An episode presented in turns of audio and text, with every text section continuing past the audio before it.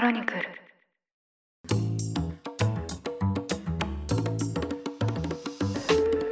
おはようございます。2023年9月9日土曜日ニュースコネクトパーソナリティの野村貴文です。この番組では平日毎朝5分間で世界のメガトレンドがわかるニュースを解説しています。広岡を聞いていただきまして誠にありがとうございます。さて土曜版ではゲストの方をお招きしてトークを展開していきます。現在はシリーズ越境日本人編を配信しています。日本を飛び出して海外の都市で活躍されている日本人起業家や文化人ビジネスパーソンの方々に海外に打って出た具体的な方法や現在に至るまでのキャリアヒストリーを伺っていきます。今回の舞台も前回に引き続いてシンガポールです。越境日本人編第13回のゲストとしてお越しいただいたのは IGPI シンガポール CEO の坂田幸喜さんです。IGPI といえば日本名は経営競争基盤つまり日本版ニュース小話でおなじみの塩野誠さんが共同経営者を務められているコンサルティングファームです。今回登場する坂田さんはそのシンガポール拠点の CEO を務められています。塩野さんと IGPI ポッドキャストという番組でトークをされているシーンをお聞きになられた方もいらっしゃるかもしれません。そんな坂田さんにですね今回はシンガポールから見える ASEAN 経済の最新事情そして現地に至るまでのキャリアについて伺いました。ちなみにちょうどこの8月に新刊本デジタルフロンティアを坂田さんは出版されましたので今回のトークテーマをより深く理解されたいリスナーさんは書籍を手に取ってみるのもおすすめです。それでは本編をお聞きください。それでは今日のゲストをお呼びしたいと思います。IGPI シンガポール取締役 CEO の坂田幸喜さんです。よろしくお願いします。はい、坂田と申します。どうぞよろしくお願いいたします。今日はですね、坂田さんが代表を務めております、あの、シンガポール IGPI のあの、オフィスにお邪魔して収録させていただいてます。ちょっと前半はですね、まあ、まさにこの IGPI ポッドキャストでもお話をされていたと思うんですけど、今、こう、日本企業がですね、この東南アジアマーケット、特にこう、シンガポールでですね、こう、どういう存在感なのかっていうことをですね、まあ、日本企業の今というテーマで、ええ最初はまず、あの、乾きとして伺っていきたいなと思うんですけど、どうなんですか？まず、あの、非常にこう、総論としては、やっぱりこう、元気ってあるもんなんですか？元気がある企業もはい。結構あるので、はいはい私は結構それはすごくポジティブに思っていて、はい。例えばスーパーマーケットとかショッピングモールに行くと、ユニクロさん、ダイソーさん、ドンキさんっていう3社はいはい。が入ってないと、えこのショッピングモールあまり行けてないよねっていう見られ方をするのえで、ええそうそういう会社は、ええ、すごく勢いがあるのかなっていうふうには思いますね。はい。で、一方で、多分その製造業っていうところで言うと、まあ、中国メーカー、韓国メーカー、あとインドメーカーっていうところに少し押されていたり、はい。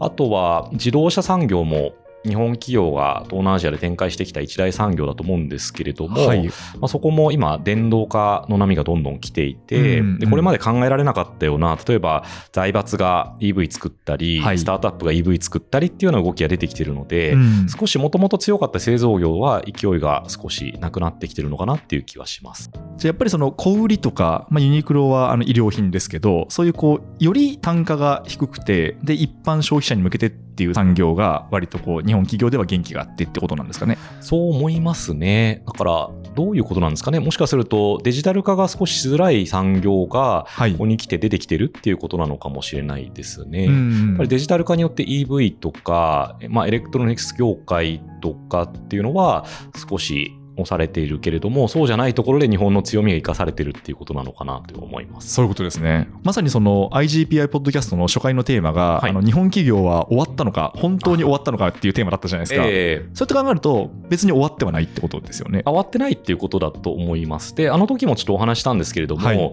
1990年とか89年はい。と、まあ、今の東証の時価総額たまり変わらないとか、うん当時は時価総額ランキングで、はい。世界でもトップ10日本企業ばっかだったのに、今ほとんどないとかってか、まあゼロ社ですけど、はいそう言われるんですけれども、んまあ、当時いろいろ調べたら、日本企業の PR って60倍とか、はい。はい。90年ちょっと過ぎた頃に100倍とかだったので、うんまあ、当時がはいだいぶ価格高かったのかな、そうですね。だいぶ評価高いですね、それは。そうですよね、で当時のアメリカ企業を見てみると、はいまあ、大体 S&P500 で15倍とか、ああ、そうなんですね。20倍弱っていうことだったので、はいはいはいまあ、だいぶ課題評価の部分もあったのかなっていう気はするので、うんうんはい。なので、世の中的に言われてるように、はい。30年で日本は本当にダメになったっていうことは、ええ。まあ、そうなった部分もあると思うんですけれども、はい。そうじゃない部分まだ全然あるのかなっていうふうには思ってます。どうなんでしょうね、そのユニクロとそのダイソー、ドンキっていうのは、その何かこう成功例として特徴とか共通点っていうのはあるものなんですか、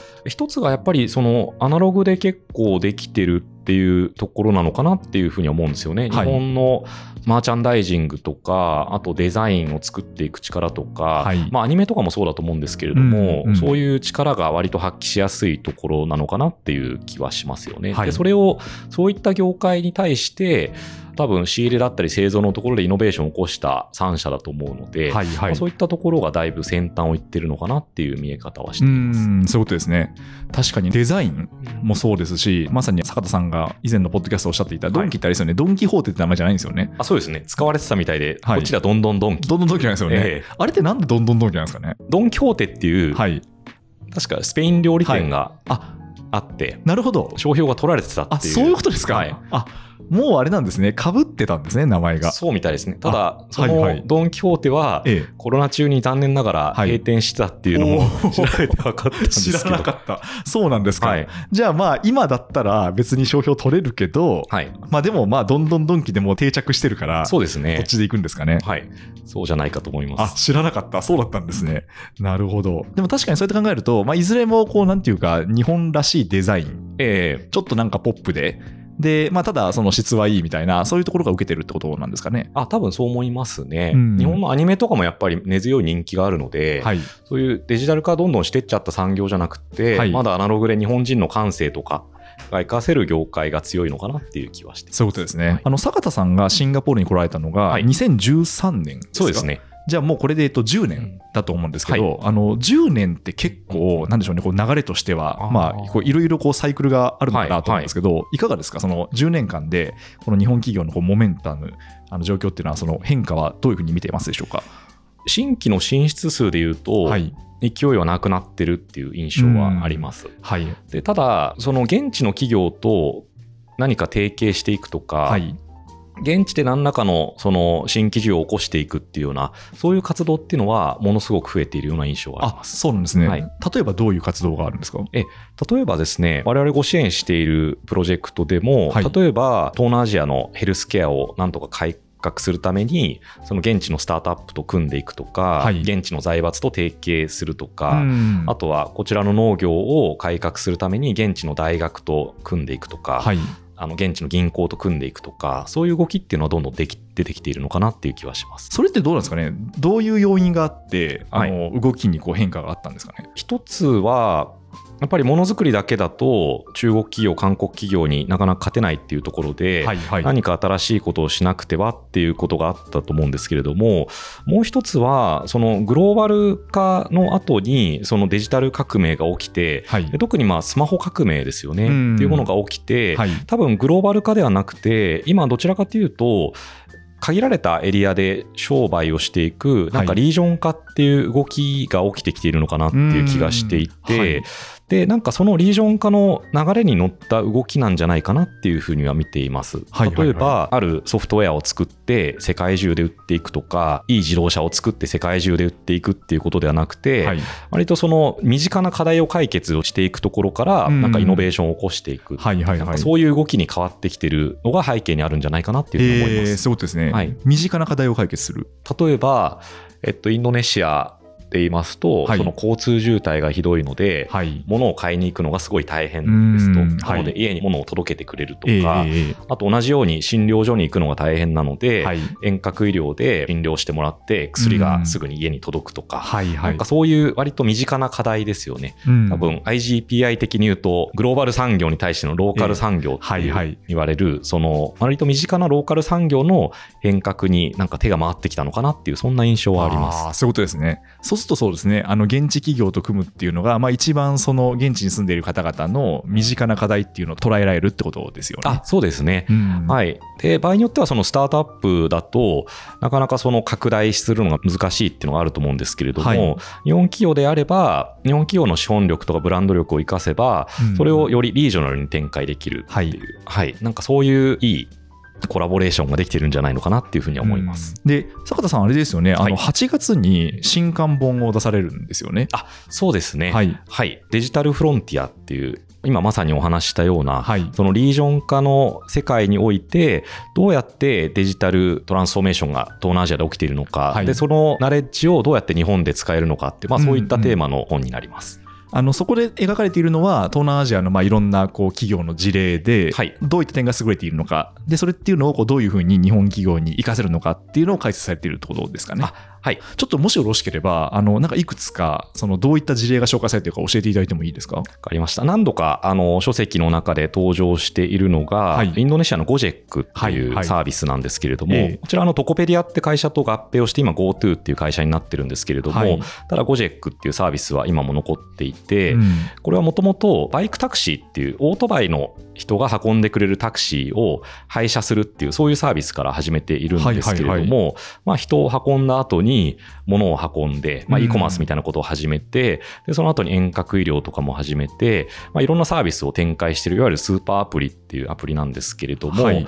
この会社の紹介を割としていて、うん。で、この会社単体で成り立ってるというよりは、この会社がプラットフォーム的になって、はい。そのプラットフォームの上で、例えば商売をしている、そのパパママショップっていわゆる個人経営のお店を支援するようなスタートアップがまた出てきたりして、はいはいはい。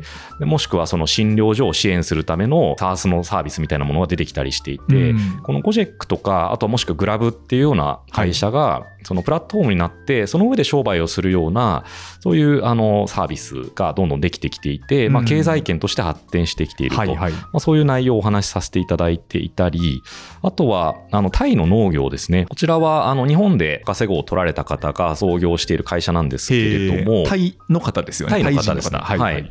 で、日本人の方も、あの、刑事にいらしたりして、で、この会社何やってるかっていうと、いろいろなデータを、衛星データとか、まあ、農地のデータをいろいろ集めてきて、はいで、どうやって肥料をまいたら一番生産性が高くなるかとか、うんこの時期にこの田植え始めましょうとか、そういったアプリであの指導してくれるんですよね。はいはいはい。ええまあ、こういったあの会社とかも取り上げたりしてます。うんそうなんですね。ゴジェックは、はいあのグラブもそうですけど、まあ、私もあの今回インドネシアに行った時にまあこう使いまして、え便利ですよね。なんかその配車も来ますし、あとはいデリバリーですか、ええ本当にこう食料品を届けてもらうっていうのも来ますし、でもあの今スーパーアプリっておっしゃいましたけど、はい。まあ、私は配車とデリバリーぐらいしか使ってないんですけど、ええめちゃめちゃ機能がたくさんあるってことですよね。そうですね。今もしかしたらコロナで止まっちゃってるかもしれないですけど、はい Go マッサージっていうサービスは、はいはい。あの、ちょっと肩凝ったなっていうとええマッサージ室連れてきてくれたり、え、デリバリーマッサージ師デリバリーマッサージすごいですね。はい。はいはい。あと Go クリーンっていうのは、はいちょっと部屋散らかってるなって言ったら、こう、え掃除する人が来てくれたりとかですね。はいはいははいい。あとは、あれですね、一番多分拡大する要因の一つになったのが、フィンテックですかね。はいはい。GoPay っていうええ e ウォレット機能があって、うんまあ、そこでお金貯めれたり、はい決済できるようになったりするので、うん多分それによって、あのサービスが一気に広まったのかなっていう気はします。そういうことですね。あ、でも確かに、あの、ゴジェック使った時に、GoPay を今使ってくれたらこの配車安くなるよみたいな、あの、キャンペーンは見ましたね。はいそうやってどんどんその別の用途のユーザーをそっちにこう流し込んでるってことなんですかね。あそうです、そうです。なので、まあ、貨幣自体ははいインドネシアルピアなんですけれども、はいはい。その GoPay っていう別通貨のような感覚で、はい多分運営してるんだと思うんですよね。ななの、で、その発行量をできるだけ増やして、はい。その回転数、そのベロシティをいかに高めるかっていうことをはい。考えてるのかなっていう気そういうはします。ことですね。はいなるほど。あとそのパパマンショップっていうふうにおっしゃいましたけど、はいパパマンショップってあれですよね。まあ、い屋台とか、屋台とかまあ割とこうはい路面で物を売っている。ええだからもう本当コンビニよりもさらにこう原始的な形態の、まあこう家族でやってるようなお店ですよね。そうです、そうです。そういったお店も、こうゴジェックというプラットフォームを使って何かこう商売ができるものなんですか？あ、そうです。もともとは、ゴジェックから消費者が物を注文すると、はい。そのバイクのドライバーの人が、はいはいはい。パパママショップに物を買いに行ってくれて、はいはい。で、物を届けてくれるっていう、うん。そういう仕組みだったんですね。はい。なので、パパママショップ自体は、特に自ら思い立ってはい。行動変容は何もしていないんですよ。ああ確かに確かに。はい。はいはい。で気づいたら、ええ。緑色の服着たお兄さんが毎日来るようになって、あ売り上げすごいい上がっちゃったなっていう、はいはいはい。多分そういう印象だったと思うんですけれども、今はそのパパママショップを支援するためのアプリを提供している会社も出てきたりしているので、うんはいはい。同じゴジェック経済圏の中で、ええ。パパママショップの人たちもはい。デジタル化に貢献して、はいはいはい。経済圏の一員によりなってきてるっていう。はいはいはい。はい。えそのアフターっていうのは、そのパパママショップの方から何かをするってことなんですか？はい、パパママショップが積極的に参加しようとすると、はい。なんかアプリを配られるので、はいはい。そのアプリで在庫管理をしたり、ええ。商品の発注をしたりできるんですよね。でそうするとその東南アジアの、まあ、特にインドネシアっていうのは、い。そのサプライチェーンがものすごい多層化していて、メーカーからパパママショップに物が届くまでに、はい。ものすごいいろんな人たちを仲介して届くので、うん。商品も高くなっちゃうし、劣化しちゃうし偽物混じっちゃうしっていうの課題があるんですけれどもそのアプリを通して注文すると、はい。まあ、直接メーカーから物が届くので、うん。より安心感も高くて、まあ、ええ価格も透明性があるっていう、まあはい。そういう仕組みになっています。へー。なんかあれですねお話伺ってると便利だなというか、はい。日本でもやればいいのになんかそういうスーパーアプリあればいいのにっていうのはすごい思うんですけどどうなんですか、そのゴジェックの事例からええ。日本企業が学べることっていうのはどういった点があるんですか、多分ですね、この半径5キロ圏内の問題解決っていう言い方をしているんですけれども、よくそのイノベーションとかディスラプションっていう言葉使われると思うんですけれども、これって結構トップダウンで何かを解決していくっていう、そんなスタイルだと思うんですよね。はい、でただあまり日本とか東南アジアには向いてないススタイルかなと思っていて、はい。どっちかというと、そのオペレーション改善をして、でそこでデータを貯めて、そこからストラテジーとかイノベーションっていうレイヤーに昇華させていく方が、うん。その多分ボトムアップでコンセンサス型の日本とか東南アジアには合ってるのかなっていうふうに思っているので、うんなので東南アジアで起きたような現場発のイノベーションっていうのは、はい。日本だったり日本企業でも全然活かせるんじゃないのかなっていうふうには思っています。でそうするとオペレーションレイヤーの改善がどんどんできてきて、はいはい。でそれでデータが溜まってくると、うん。あのゴジェックの例で言うと、はい。バイクタクシーだけじゃなくてパパママショップもちょっと経済圏に入れてみようとか、ええ。あと診療所も入れてみようとかっていうことで、これまでできてなかったことができてくるのでそうするとまあそのストラテジーっていうレイヤーに上がってきて、はい。でさらにこれまであったその多層化したサプライチェーンを改革するとか、うんうん。その医療業界での闇を改革するとか、はい。そういう社会変革になってくるとそれがイノベーションになってくるのかなと思うので、うんオペレーションの次にストラテジーでその次にイノベーションが起きるっていうなんはい。かそういういい循環ができてくるんじゃないのかなっていうふうには思います。これ全然あの坂田さんの個人的なご意見で、はい。とかご感触で構わないんですけどスーパーアプリみたいなやつって、ええあのあんまり日本にないじゃないですか、はいはい個人的に私あの東南アジアを旅行してうわ便利だなって思ったんですけど、はい。こういうのが日本であんまり出てこない理由ってどこにあるんですかね？多分既得権益やっぱりそうですか。ね。はい。はい。まず消費者からすると、はい。コンビニに行って物を買うとか、ええ。スーパーに行って物を買うとか、アマゾンに行って物を買う、楽天で物を買うとか、もう習慣化されちゃっていますよね。はいはい。で習慣化されちゃってると、ええ。それも制度になってくるので、うん。なかなか新しいことはしづらいのかなと。で、そうすると、すでに省流があったりすると、それが既得権益化するので、ええなかなか新しいものが導入しづらくなるっていうところがあるかなと思います。で、東南アジアの場合は全部なかったので、ああそういうことですね。私こちらに来た10年前っていうのは、はい。インドネシアだと銀行口座の保有率2、3割って言われてたのイでン、ドネシアで、はい。そうですか。はいはい。そうすると e コマースも当然使えないですそうですねし、はいあの物を買うにも結構苦労するっていうことが多かったんですよね。はい。でそうすると、そこにスマホが出てきて、あのゴジェックってなるとみんな使うようになるっていう。なので B2C のレイヤーははい。それで抑えれて、うん。まあそれがプラットフォームになってスーパーアプリ化していって、で今度はその B2B というか B2B2C のレイヤーですよね。はいはい。ここはただ東南アジアも既得権益があるんで、うん。結構苦労してるっていう。あそうですか。はい。はいはいはい。レイヤーなので、スーパーアプリ化するまでは、ええあのどの国でも割と新興国であればやりやすいと思うんですけれども、はいはい。その先のもともとある既得権益をどうやって、ん。あの打破していくかっていうところは、ええ。東南アジアだと言ってもすごく苦労しているあそういうことですね、はい、領域じゃあユーです。ザーを集める分にはできるんですけど、ええそのユーザーにサービスを提供してくれるそのはい。B2B ですよね、ええ。そこを獲得するっていうのが、まあ、結構大変ってことなんですか？大変ですね、うん。それはやっぱりもともとの省流があるので、はいはい。ええ。その消費者の行動を変えるだけであれば、ええ。もともとあまり便利なものないところにはい。すごく便利なものが出てくればそれは唯一無二性があるので、ええ。すぐディスラプトできると思うんですけれども、はい。その先にパパママショップがいつも買っている問屋さんがいて、その問屋さんが買っている、ええ。もうちょっと大きい問屋さんとか商社がいてっていうレイヤーが何層もあるところをはい。 disrupt していくってなるとそれはものすごく大変でうす。ん。それって、でもやってるわけですよね？おそらく、ゴジェックは。今 ongoing ですね。 ongoing ですか？はい、なるほど。ゴジェックおよびはいその他財閥とか、ええええええ新たに出てきているスタートアップとかが多層化しているサプライチェーンをなんとかしようとか、はい。医療業界をなんとかそのデジタル化して透明化していこうっていうようなことをやっていて、はい。でただやっぱりもともと既得権益がある領域においてはかなり苦戦してるっていう。ああ、そういうことですね。はいだから、そうなんですね。あの一個前のお話に戻ると、えやっぱりこう、日本人の方ってやっぱりまあ銀行口座も持ってますし、はいあのクレジットカードも持ってますし、まあ、あと多分その普段物を買うスーパーとかっていうのもあって、はい、まあ、それぞれも行動としてあのバラバラにこうやっぱ根付いちゃってるってことなんですね。あそうですね、うんそう思います。でそれが B2C のところだけじゃなくて、はいはい。あの B2B のところもですよね。て既得権益があるとすると、ええなかなかそれを打破していくっていうのは難しいですよそうね。ですね。いや、まあなんか本当、ASEAN 何カ国か回ったんですけど、まあどこ行ってもそのグラブ、会社アプリ使えるの便利だなと思ったんですよね。えもう本当一回クレジットカードを登録しておけば、どこでも使えるっていうのがあって、えはい、で、あ、これはなんか日本はすごい乗り遅れてる部分だな、まあいろんなあの法規制があるのは知ってますけど、みたいな、っていうのはすごい思いましたね。そうですよね。えまあ、ただ、このソフトウェアとハードウェアってわけで考えると、えはい。そのハードウェアがある強みを生かすっていうことは全然できると思うんですよはいね。はいはい。なので、そこはあまり悲観的にならなくても良いのかなっていう部分はあって、うんで例えば、東南アジアでいうと、パパママショップっていういわゆる箱物ですよね。はいはい。物理的にあるハードウェアがあって、ええでそれを生かしたイノベーションを起こしてるんですよ。うん日本のようにそれをあのセブンイレブンとかローソンに変えるとか、はい。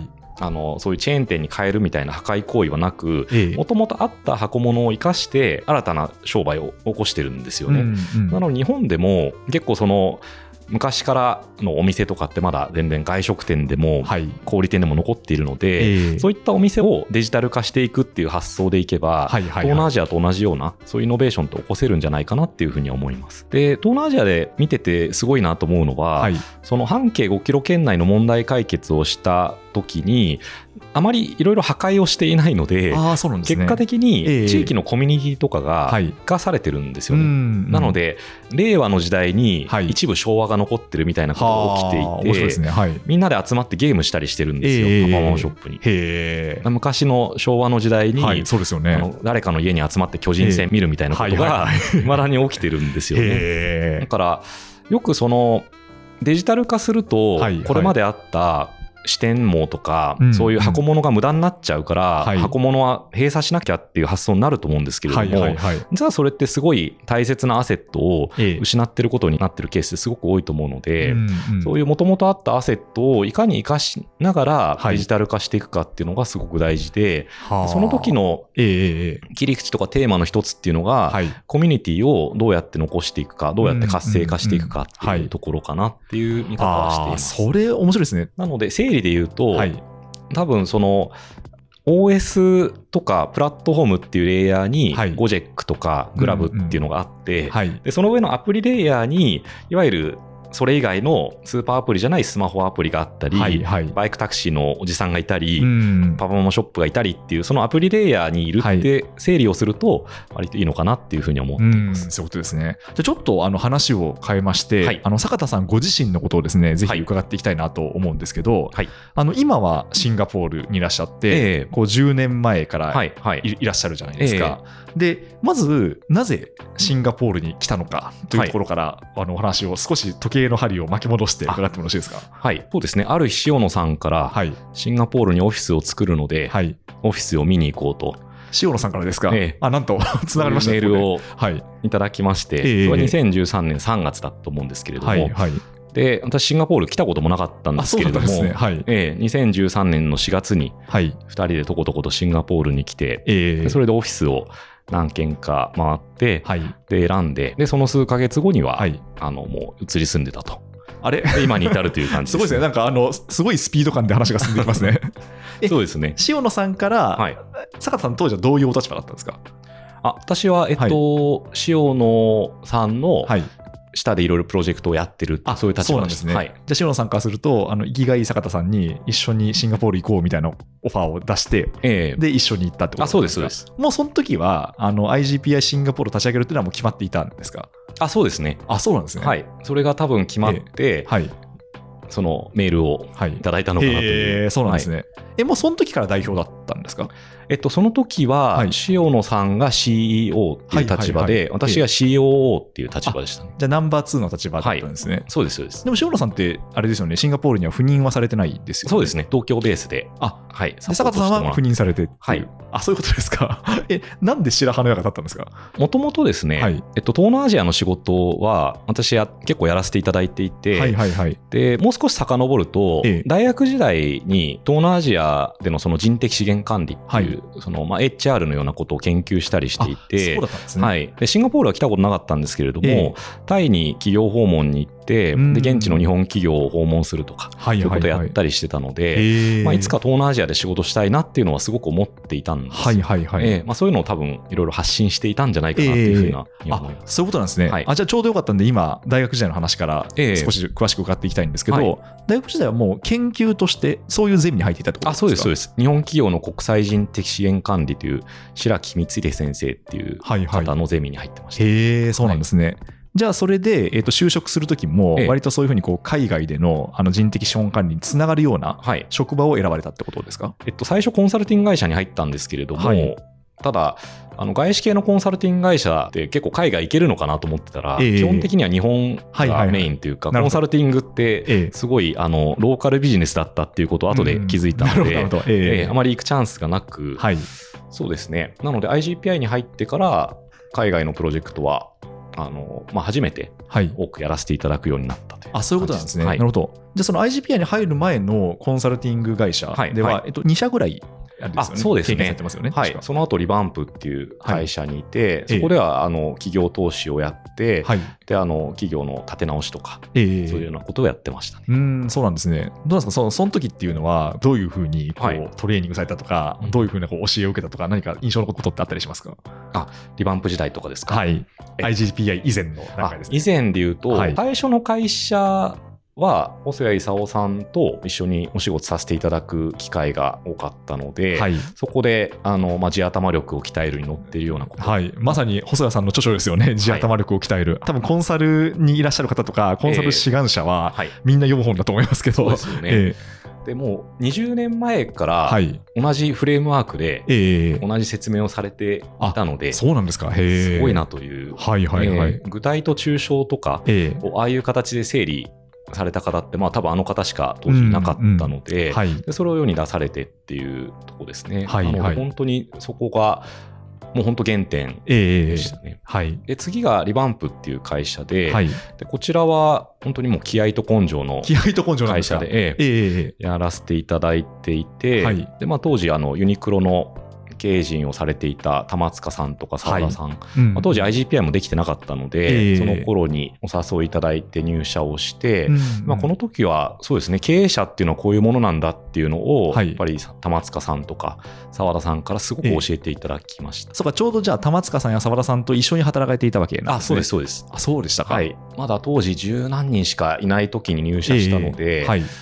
そうですね一緒に出張行ったりいろんな会議出たりっていうことをできたのは本当に良かったです。そうなんですね。その経営者はこうあるべきっていうのは、はい例えばどういうことなんですか、例えばやる前提で考えろとか、おお はいはいはいはい。ええよくそのコンサルの延長だったので私も、はい。はい。そうするとこれやるとこういうリスクがあるから、えこうやった方がいいとか、はい。これやめた方がいいとかそういう言葉がやっぱ最初に出てたんですよね。ええええええこの人怪しいからやめた方がいいとうんか、うん。そういうことじゃないと、はい。まずやる前提で考えろと。なるほど。はいはいはい。ええあとは問題をやっぱ上げる癖っていうのがすごいあったんですよね。問題を発見して、こういう問題がありますと、はいこういうのもあります、こういうのもありますと。ええお前の仕事は問題解決することだと。なるほど。発見じゃない。発見じゃない。はい。問題解決をええしてくれと。うんでその中で助けが必要なんであれば、言ってくれればそれは何でもやってやるよ。うんうん。問題上げてくるなと。はいはいはい。うん現場で問題解決をしろって、えそういうこととかも結構言われて、え。えかなり、まあ、今に生きてるというか、そうですね。えだいぶだからそのコンサルタントとしてのはい働き方となんかマインドが変わった感じですよね。変わりましたね、ええ何もできないんだなっていうことを思いましたね。はいやっぱコンサルルタントが外部からええ権限もない中変えるのってものすごく簡単なので、うんうん。LINE に入ってないじゃないですか。はいはいはい。自分をクビにする人でもないし、そうですね。自分のはい評価を決める人でもないので、え外部からちょっと賢そうな人が来て、えうんなんか変えるのってやっぱすごく簡単だったんだなっていう。うんうんある日社長になった瞬間に、うんはい。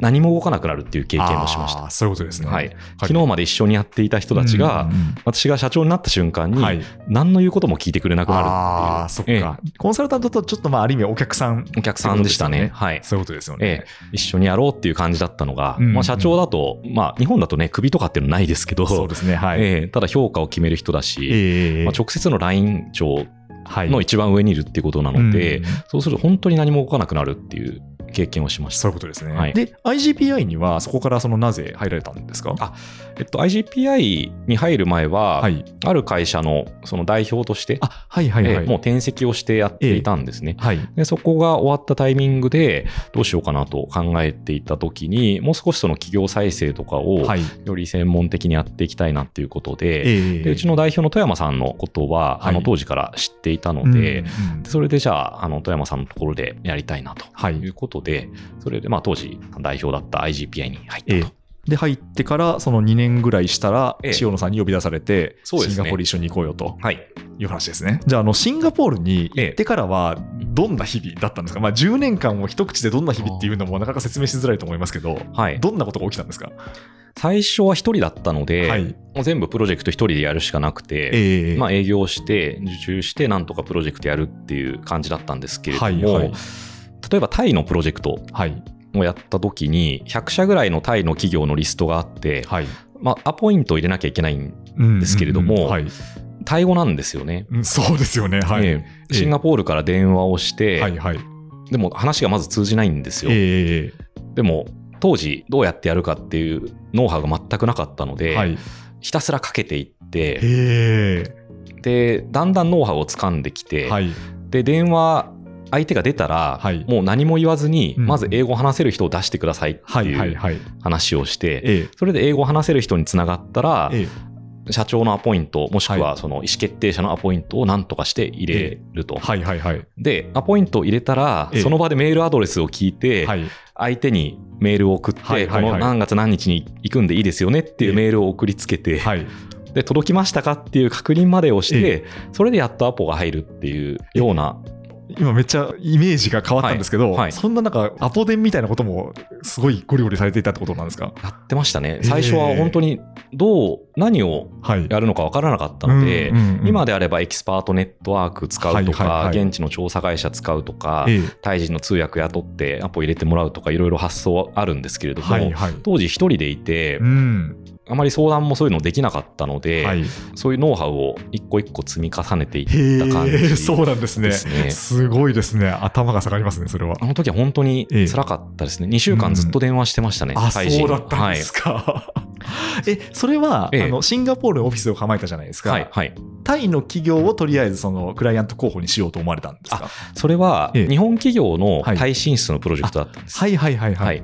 なので、えその現地調査をしたり、え現地のパートナーを探すためえに、はい。タイの現地の会社に会わなきゃいけない。そういうことですね。はい。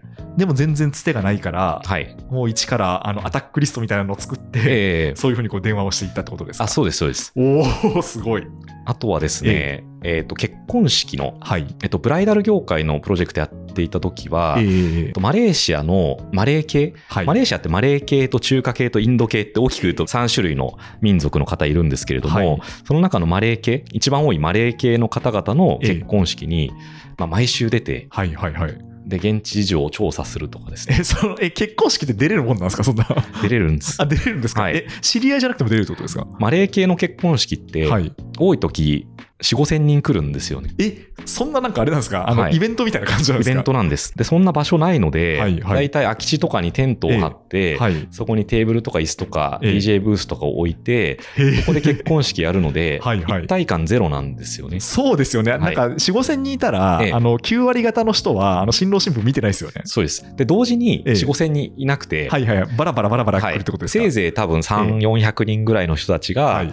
来て、あ、そんな感じなんですね。はい、新郎新婦に初めましてって挨拶するような人もいて、ええ あの、そうですね。はい、あれ、結婚式なのにって感じですよね。そうなんです。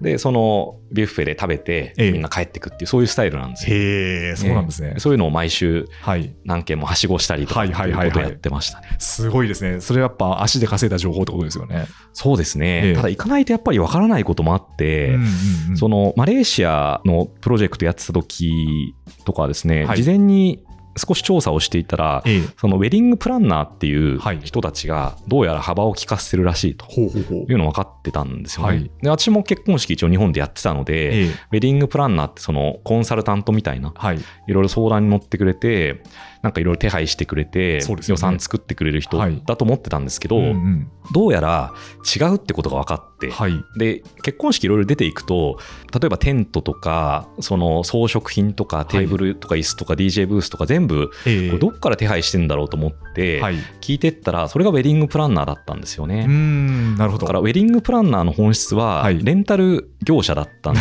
す なるよ。ほど。なんか一式全部供給しますよみたいな。そうなんですでも、あの絶対うちを通してねみたいな、そういう感じなんですかね。で、レンタル業者なのに、ええ。ちっちゃい、その、零細企業ばっかりだってことも分かって、へで、レンタル業者なんで、はいバランスシートで勝負してるので、え。はい。やっぱりバランスシート大きい方が、その規模の経済が効くので、はい。そのより商売としてはいいはずなんですけど、うん零細事業者ばっかりなので、はいはい。じゃあこれロールアップしちゃえばいいよねってうんいううん。こととかも、はい。多分シンガポールからええ。なんとなくヒアリングしていたり、ええレポートを集めたりしたら多分絶対気づかなかったと思うんですよね、確かにそうですね。で、現地に行って、わ、一体これってどうやって供給されてんだろうかって目が行って、はいで、その話を聞いたりしたってことですか？そうですそうです。あ、それ本当に現場でしか分かんない情報ですね。ですね。ええなので現場の情報から、はいその全体のビジネスの構造が分かってくるってはいはいはい。いうようなことを、ええ。結構そのスタイルはその時に結構培ったのかなっていう。そういうことですね。はい。じゃあその孤軍奮闘されていた時期があって、ちょっとずつそこからこう仲間が増え始めていったってことですか、あそうですね。最初、まあ、幸いになことにそのプロジェクトを、はい。あの本当に何社か発注いただいたので、ええ。そこで仲間を増やしていこうということで、でただ、日本人である私がはい。海外に行くと何もできないことがよく分かったので、はい。それでじゃあ日本人以外のメンバーを採用していこうということで、ええ。で最初マレーシアの方、はい。で次インドネシア、うん。でシンガポール人ということで、まあ、その一国籍一人ずつってはいはいはい。いう形で徐々にこうメンバー。日本人は私一人でもう、あそうなんですね、はい、じゃあ今でもそうですか？あいえ今ははい。もう結構チームが大きくなっていてはい。いるので、日本人の方今4人うん。いらっしゃるので、はいはいはい、はい国籍というかまあ言語の多様性がないと、この土地では仕事できないなと思ったので、うんできるだけ言語カバレッジを増やすような、そういう採用をしてきました。あそういうことですね、はい、召喚宗も違いますし、はい宗教も違いますし、そうですよね、はい。でまあその英語で通じるというか取れる情報もあるんでしょうけど、ええ。でもまさにさっきのはい。マレー式の結婚式がどうなってるのかとか、そのあたりの情報って多分その現地語で喋らないとつかめない情報ですよね。つかめないですね、ええ結構英語、日本語のレポートはちゃんと読んでから行くんですけど、結構間違ってるんですよね。あそうなんですか。はい、なので、ええ結婚式の習慣とかも、はいはい。そのマレー系の話とインド系の話ちょっと混じっていたり、ああそうですね。全然正しいものは得られなかったので、はい外観つかむにはいいんですけれども、ええやっぱりそこからインサイト出して戦略作っていくってなると、はい。現場に行かないと難しいのかなっていうふうに思うようになりました。ことですね。どうですか、まあ、その後こう人数が増えていき始めて、はいええでもやっぱりこう、なんでしょうね、イメージするに、まあ、ずっと順調だったわけではないんじゃないかなっていう感じもするんですけど、はい。どうですか、そのしんどかった時期っていうのもあったんですか？しんどかった時期はそうですね、はいありますね。まあずっと多分それほどの振れ幅なく、はい。そこそこしんどいので、あまいり一定のしんどさがあるわけですよ。一定のしんどさですかね。ええなので、この時が特にっていうのは特にないんですけれども、はい。まあ、プロジェクトごとにそれぞれ大変な時がありますかね。うん。まあ、よく思い出すのは M&A のプロジェクトで、ええまあある国の上場企業のはい。M&A をやっていたら、ディール中、はい株価が上がり続けるとかですね。でただ明らかにはい。おかしな動きなんですけれども、はいはいはいただ、その原因はわからないので、うんどうしようもないんですけれども、ええ日本だと多分そういうのできないじゃないですか。はいはい。釣り上げるみたいなことは、はそういうことが起きたりだといか、うんあとは、外部のそのプロフェッショナルファームに、例えばデューデリだったり調査を発注したときに、はい。物が出てこないとか、うん、そうなんですか。いなくなっちゃうとか、はいはいはい。ええそういうようなことも結構ありまなした。くなっちゃうっていうのあはいないなくなっちゃう。はい。連絡取れなくなっちゃう。それはなかなか大変ですね。あの、発注したのにみたいな感じですよね。えで、しかもその大体そういう時って、あれですよね、期限もあるから、はいここでその切られちゃうと一気にいろいろロスが起きるというえかあ、、そうです、そうです。予定通り進行しなくなるみたいなことですよね。はい。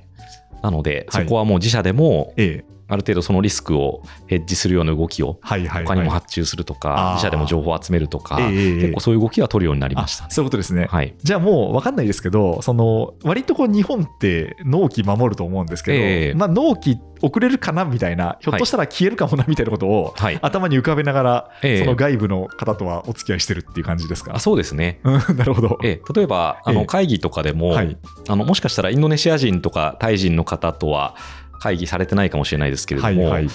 大体遅れてくる方が多あくて、そうなんですね。はい。ええでその時の言い訳は、ええごめん、ちょっと渋滞がひどくてって、うんええはい。いやいや、それ毎日ですよねっていう。そうですね。まあ、はい渋滞は確かにあのひどいのは事実なんですけど、はいでもまああれですね、それによってこうなんか出発時間を巻くとかそういうことはしないわけなんですね。そうですね。えいや、こっちは遅刻しないんですけどねっていうのは思うんですけど、えはいはいはい。あそうだよね、今日渋滞ひどいよねっていう受け答えはするんですけど、ええ結構そういうのがベースにあるので、はいはい。ええ納期管理とか、ええ。納品されたんだけれども、はいそのクオリティがどうとか、そのあたりのうんうん。感度っていうんですかね、ええ。だいぶ上がったような気はします。そういうことですね。はい。じゃあやっぱりその一緒に働いていくっていうのええ。がどういうことかっていうのも本当にこうこの10年間ではい。かなり体得されたってことですよね。そうですね、うん。やっぱり日本でやってるのとは違うというか、ええ。みんな一緒じゃなくてみんな違うのが当たり前っていうのが、はい。ええすごく染みついたような気はします。ちょっとそろそろお時間も迫ってきたんですけど、はいどうでしょうかね、今、そのシンガポールに赴任されてこう10年経たれたと思うんですけど、この後やっていきたいことっていうのもあるんですか？そうですね。やっぱりかなり成長しているマーケットで、で、かつ、その先ほどお話ししたような B2B での課題感っていうのは、この先も誰かが解決しないとずっと残っていくと思うので、はい、そこをやっていきたいなっていうふうには思っていて、はい。まあ、それはコンサルティングっていう形なのか、うんうんその投資をしてハンズオンで入っていくようなスタイルなのかはちょっとわからないんですけれども、はい。まだまだその東南アジアのその成長をこう取り込んでいくような、うん。もしくは一緒になって加速化していくような、そういう動きっていうのは取れると思うので、少しやり方を変えていきたいなっていうふうには思っています。うん。そのシンガポールをベースにやっていくっていうのは、このはい。後もずっとやっていきたいなというふうに思われてますか、えっと、シンガポールではないかもしれないですね。なるほど、ASEAN の別のところかもしれないってことですか？場合によってはインドネシアとか、はいはいはい。ベトナムとかにええ。拠点移るっていうこともあるのかなと思います。うそうなんですね、はい。まあ、よりそっちの方がマーケットとして、ええ。マージングというか伸びているってことですかね。そうですね、ええ。まあ、シンガポールマーケットは小さいので、はい、まあ、東南アジアのハブとして活用するにはすごくいいところなんですけれども、ええただ現地で何らかの改革を自らやっていくってなると、はい。現地に行った方がいいのかなって思うことはあります。そうですね。で、またじゃあそこであの結婚式に忍び込むみたいなことをされて、そうですねリアルな情報を取ってくるってことですかね。はい。ありがとうございます。ポジティブな意味で、あ、そんなことまでしてるんだっていうふうにですね、驚きがあったインタビューだったなと思いました。ということで今日はですね、IGPI シンガポール取締役 CEO の坂田幸喜さんにお越しいただきました。ありがとうございました。どうもありがとうございました。